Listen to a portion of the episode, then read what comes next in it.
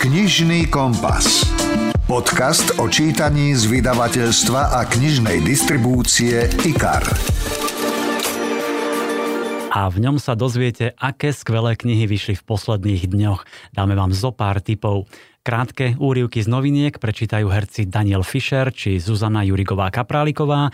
Prezradíme, čo konkrétne môžete urobiť pre našu planétu. Tip na svoju obľúbenú knihu pridá spisovateľka Lucia Sasková. No ale teraz sa trošku porozprávame s Marianou Čengel Solčanskou o jej knihách. E, Marianu asi poznáte ako režisérku a scenáristku. Zahviezdili najmä jej filmy Únos a na začiatku roka Svinia, ktorá aj prepisovala slovenské rekordy. Film nakrútený podľa rovnomenej knihy Arpada Šoltésa. No ale my sme sa zhovárali predovšetkým o jej knihách, pretože rozhodne stoja za prečítanie. Vítajte pri novej epizóde knižného podcastu. Moje meno je Milan Buno. Rozhovor zo zákulisia kníh. Vy nielen nakrúcate filmy, ale píšete aj knihy. Napísali ste 4 zatiaľ. Ja ich tu ukážem. Ešte už to je 10 rokov. Vyšla legenda uh-huh. o lietajúcom Ciprianovi. Táto kniha už je málo kde v knihkupectvách, už dokonca ja som mal ťažkosti ju A ja, ja už neviem kúpiť. Som... No, takže ale nedám vám ju si tu. No ste zlatý teda, hej. Potom prišla uh, kniha Láska na vlásku uh-huh. podľa filmu a Celeste Buckingham. Pred dvomi rokmi vyšiel generál Milan Rastislav Štefánik, úžasná kniha, o ktorej si ešte trošku viac povieme. A pred rokom, vlastne v Lani to bolo však. Teraz, teraz, áno, áno. Jánošik. Čiže štyri knihy, Povedzme si trošku bližšie o tých dvoch. Mne sa veľmi páčil uh, Generál. Ten vyšiel pred dvomi, tromi rokmi. Je to úplne inak napísaný životopis Štefanika. Čítal som možno 3-4 životopisy. Čo bolo úžasné a úplne iné, to bol ten rozprávač, ktorým je Eduard Beneš. Ten nápad vznikol tak, že pôvodne som mala napísaný príbeh generála, ktorý, ktorý nefungoval. Prečo nefungoval? V čom? Viete, prečo nefungoval? Preto, lebo Štefánik nie je dramatická postava. Opisovať dobrodružstvá muža, nech boli akokoľvek úžasné a veľké, je vlastne veľká nuda. Viete, písať o Štefánikovi len, že všade bol, všetko videl všetko a bol videl, strašne múdry, šikovný áno, a dosiahol, tak to je, no to je síce pekné, že to dosiahol, to je krásne, že cestoval, ale to je riedko, mm-hmm. to nie je mhm. príbeh. No, on v sebe ne, neobsahuje v sebe drámu, preto lebo nič, o nič neprišiel mm-hmm. v mhm. svojom živote. Viete, nič, nič nestratil a všetko, na čo, na čo siahol, všetko sa mu podarilo. Hm. Takže som potrebovala nájsť e, niekoho, kto v sebe tú drámu obsahuje. Takže som to robila tak, že som si dala Štefánikovú fotku na taký veľký výkres a obklopila som ho fotografiami ľudí, ktorí ho sprevádzali v živote. Áno? áno. A hľadala som medzi nimi dramatickú postavu. Jeho matka je dramatická postava, prišla o deti a celý život žila vedľa veľmi patriarchálne založeného muža. Žila pre deti, ktoré jej vlastne odchádzali z domu, ona tie deti strácala vo veku 10 rokov, ich posielali študovať a ona uh-huh. mala keby žena prázdne náruče. Takže ona by vedela rozprávať určite, ale zasa ona toho svojho syna vlastne nepoznala. Hmm. Viete, od istej... skoro odišli, vlastne v desiatich rokoch jej to dieťa odišlo a ona už dostávala len pekne štilizované listy a pohľadnice a z času na čas prišiel domov. Takže som hľadala ďalej a takto som odrazu objavila Beneša, som sa pozrela na neho a som si vravela, veď ty, ty si dramatická postava. Kde to vtedy už iskrilo aj medzi nimi? Ale no to je, tom, takže... ale on je celkovo dramatická postava, viete, čo, muž, ktorý sa dvakrát stane prezidentom, mm. dvakrát dobrovoľne abdikuje, ktorý za každým ušiel vlastne z toho najväčšieho mm. uh, honoru, aké, akého sa mohol dostať a bol to muž, ktorý bol študovaný celý život, vedel, čo chce, chcel byť politikom, chcel byť, chcel byť diplomatom, bol verný Masarykovi, od svojich 16 rokov sa vlastne nepohol od Masaryka. Bol verný jednej žene, jednu ženu mm. miloval, hoci nemali deti. Bol fešák a keď si zoberiete Štefánika, malý, rápavý, škáredý, škáredý plešatý, plešatý a nevedel, čím chce byť. No, On tak vajatal, tak chvíľu tým, chvíľu tým. Nebol verný žiadnej. Otázka či nejako miloval, miloval. vôbec. A prečo ženy tak uh, milovali, alebo jednoducho tak ich priťahovalo? No, to je tak, zázrak. ako hovoríte, že, že vyzeral, tak to je neuveriteľné. No tam nejde o to, že ako vyzeral. On mal geniálny mozog, tak možno tým, hej? Čiže je, ženy... A on bol úžasný pózer. Louis Weissová hovorila, že on si sám cieľene budoval svoju legendu a pôsobil nedostupne. To je veľmi sexy. Mm-hmm. Mimochodom som niekde čítal, že ste boli zamilovaná do Štefánika. No, pravda, že? Ešte ste? Nie, Či už, už už, už ma opustilo, tak ako všetky predo mnou. Aha, možno tou knihou, že ste sa nejako Presne tým. vypísali a dostali Presne ďalej. tým. Každopádne odporúčame prečítať si generála. Je to úžasne napísaná kniha. A myslím, že veľmi podobne skvele je aj napísaný Janošik. A je to rovnako, nazvem to, to slovo nemám veľmi rád, ale kontroverzná a Ja ho mám rada, Áno? kontroverzné sú dobré. Mne to tak negativisticky znie, ale samozrejme, že nemusí to byť negatívne. Eh, Ale naozaj mnohí vnímame Janošika ako národného hrdinu, pritom to nebol žiadny národný hrdina. A On vnímam- nebol žiadny hrdina. že, tak, no dobre, nebol žiadny hrdina, ale presne tým mám pocit, že chcete ľudí ukázať, že aha, veď to bola iba nejaká legenda, teraz nemyslím v tom pozitívnom, ale že vymyslená, vymystifikovaná a tak ďalej. Takže ste chc- chceli asi tým aj zaskočiť ľudí, prekvapiť a možno otvoriť oči, hej?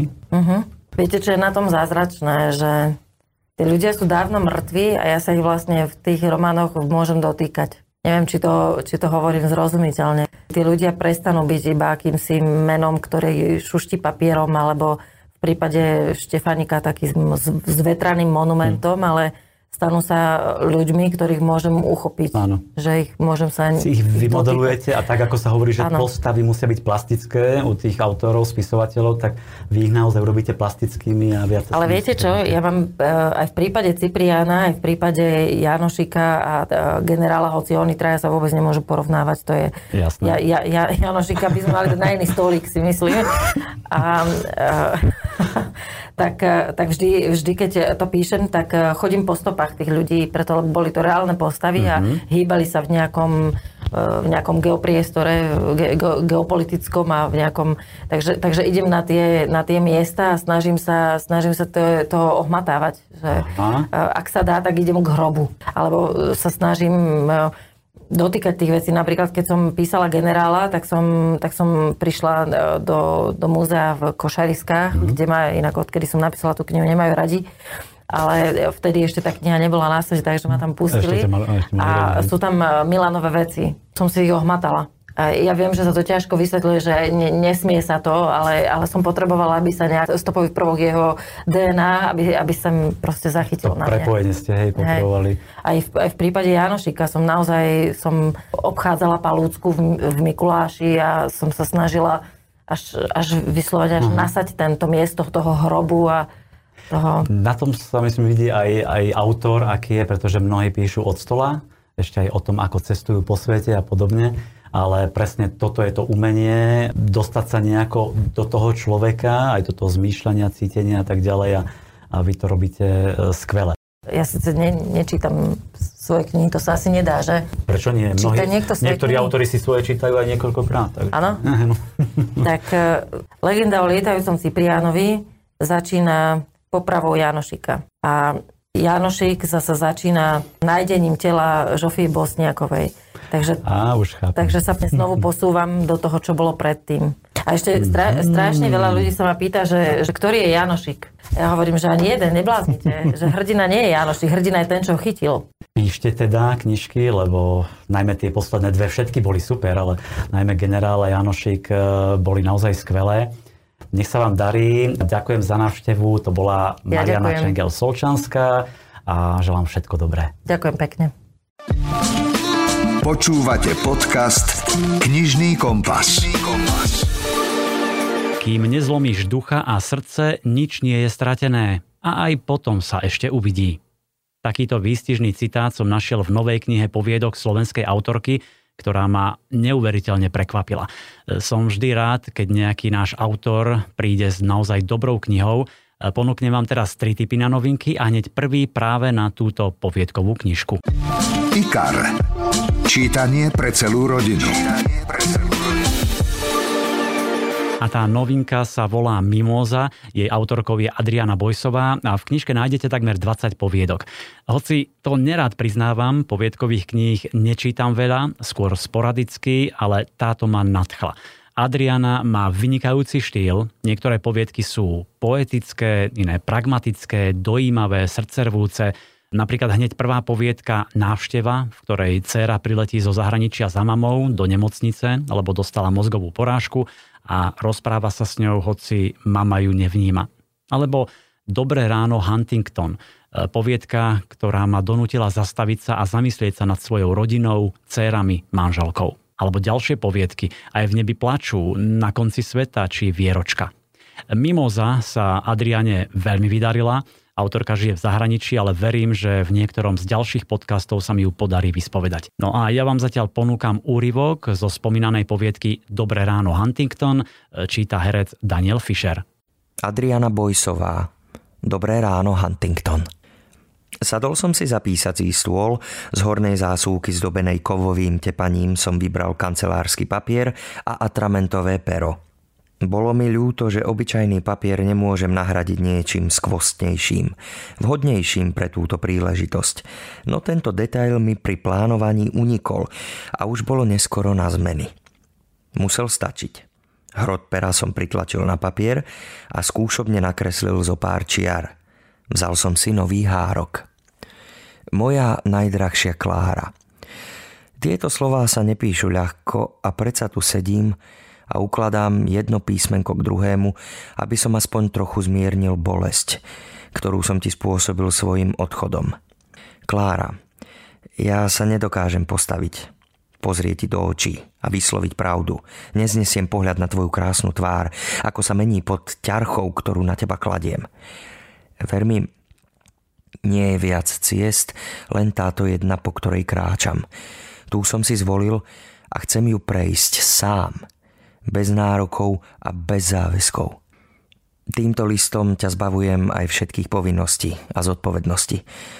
Ver mi, láska moja, dnes ľutujem mnohé slová, vyslovené i nevyslovené, činy silácké i príliš slabé. Ak sa ešte raz narodím, nájdem si ťa a všetko ti vynahradím. Milujem ťa a v mene lásky ťa prosím, rešpektuj moje rozhodnutie navždy iba tvoj.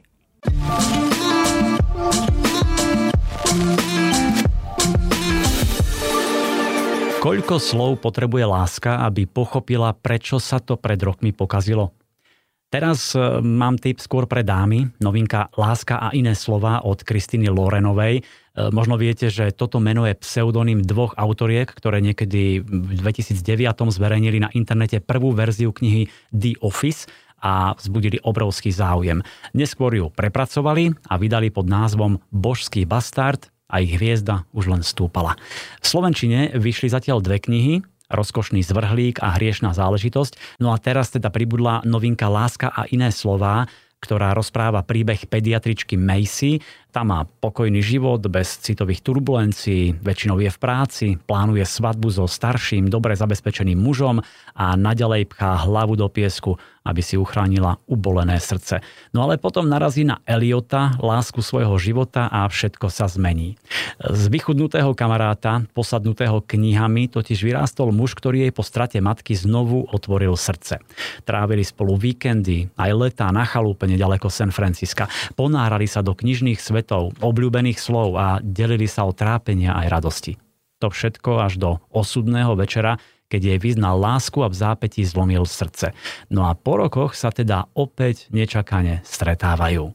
Tak sa ponorme do príbehu prostredníctvom krátkeho úrivku, ktorý číta Zuzana Jurigová Kapráliková. Kristina Loren, Láska a iné slová. Hľadel na mňa očami plnými prekvapenia. Neuvedomil som si, že sa niekto naozaj príde na tento dom pozrieť. Srdce mi stále silno bylo. Upieral na mňa obrovské oči za šošovkami okuliarov, ani pritom nežmurkol. A ja som sa pri jeho pohľade cítila ako si čudne odhalená. Rozmýšľame, že to tu kúpime. Chlapec sa postavil, oprášil si oblečenie, čím odhalil, že najširšou časťou jeho nohy bolo koleno. Mal hnedé, vyleštené kožené topánky a vyžehlenú košeľu zastrčenú do kaky šortiek. Vyzeral úplne neškodne, no len čo vykročil vpred, srdce mi išlo od paniky vyskočiť z hrude a zabrblala som Môj ocko má čierny pás. Zatváril sa trochu zdesene a zároveň skepticky. Vážne? Hej. Obočie sa mu takmer spojilo. V čom? Uvoľnila som ruky, ktorými som si dovtedy zvierala boky. No, dobre, nemá čierny pás, ale je obrovský. Zdalo sa, že mi uveril a pohľadom znepokojene zablúdil za mňa. Čo tu vlastne robíš? Rozhľadala som sa. Stonožka. Knižná kamoška pre všetky deti. Viete, ktorých 100 vecí môžete urobiť pre našu planétu? Ak vám záleží na životnom prostredí, na našej Zemi a chcete naučiť zodpovednému správaniu aj svoje deti, máme pre vás perfektný tip. Pod vydavateľskou značkou Stonožka vyšla kniha pre všetky správne deti, ktorá obsahuje množstvo typov a návodov. Kniha sa volá 100 vecí, ktoré môžeš urobiť pre planétu. Má vyše 220 strán a preložila ju Zuzana Dodoková, ktorá nám ju trošku aj predstaví. 100 vecí, ktoré môžeš urobiť pre planétu je populárno naučná kniha pre deti mladšieho školského veku, z ktorej sa dozvedia zaujímavé veci. Kniha uvádza veľmi konkrétne údaje, napríklad koľko odpadu v priemere vyprodukuje ročne jeden človek, koľko vody za deň asi minieme, koľko planét by sme potrebovali pri našej aktuálnej spotrebe a podobne.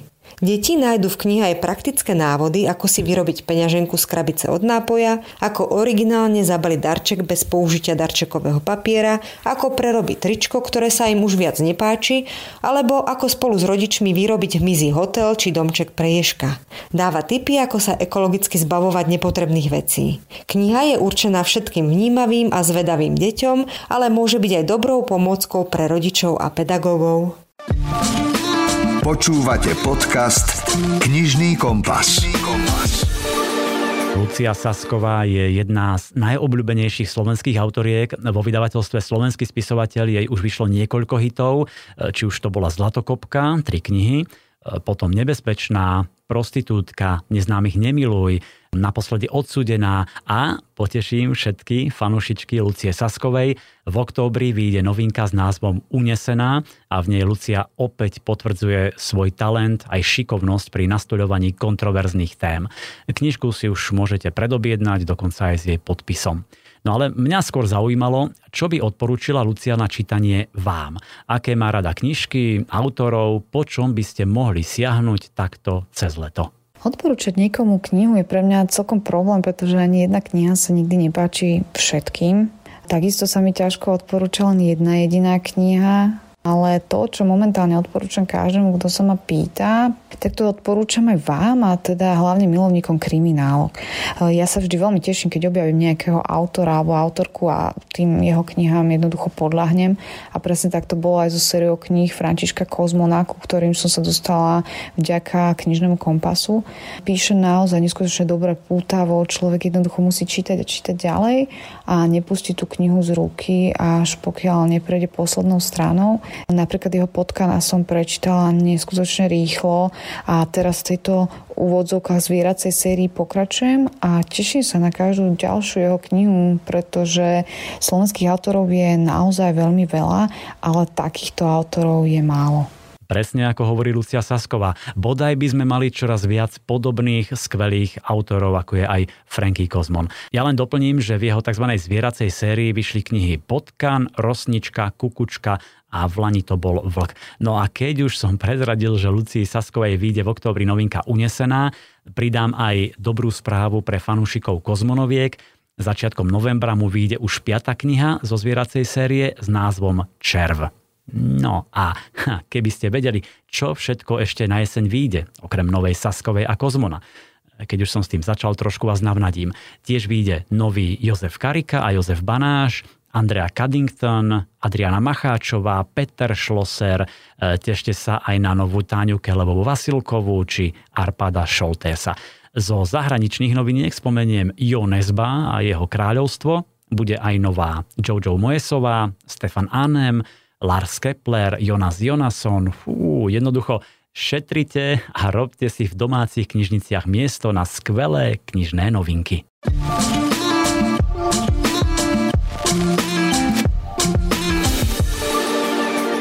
Tak verím, že sme vám dali dnes dosť typov, ako príjemne stráviť druhú polovicu leta, samozrejme s knihou. A už teraz sa tešte na knižnú jeseň, ktorá bude plná bestsellerových autorov. Ďakujem za pozornosť. Podcast Knižný kompas nájdete na všetkých platformách, vrátane Apple a Google Podcasty, Spotify, Deezer. Povedzte o nás svojim priateľom, známym, odoberajte nás, ohodnote. Proste zostaňte s nami a o týždeň vám prinesieme ďalšiu nálož knižných noviniek, zaujímavostí a samozrejme nový rozhovor zo zákulisia kníh. Zdraví vás Milan Buno. Knižný kompas. Podcast o čítaní z vydavateľstva a knižnej distribúcie IKAR.